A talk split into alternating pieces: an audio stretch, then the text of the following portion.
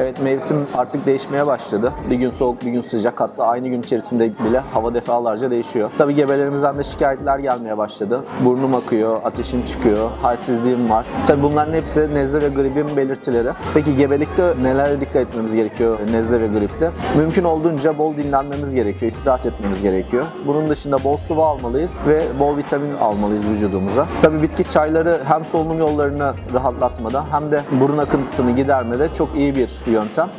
Tabii burada bir sınır var. Günde 2-3 bardağa geçmememiz gerekiyor bitki çayı tüketirken.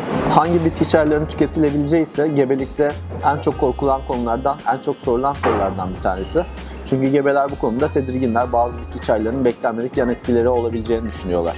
Bazı bitki çaylarının gebelikte istenmeyen olası yan etkileri olabiliyor. Erken doğum gibi, düşük gibi. Bu nedenle özellikle papatya çayı, öksürük otu çayı ve ada çayından uzak durmak gerekiyor. Ve benzer şekilde yeşil çayda da biraz kafein miktarı fazla olduğu için gebelikte sınırlı tüketilmesinde fayda olacak. En güzeli bitki çaylarını hasta olmadan keyifle içmek. Onun için umarım hiçbiriniz gebelik boyunca hasta olmazsınız. Diğer videolarda görüşmek üzere. Kendinize iyi bakın.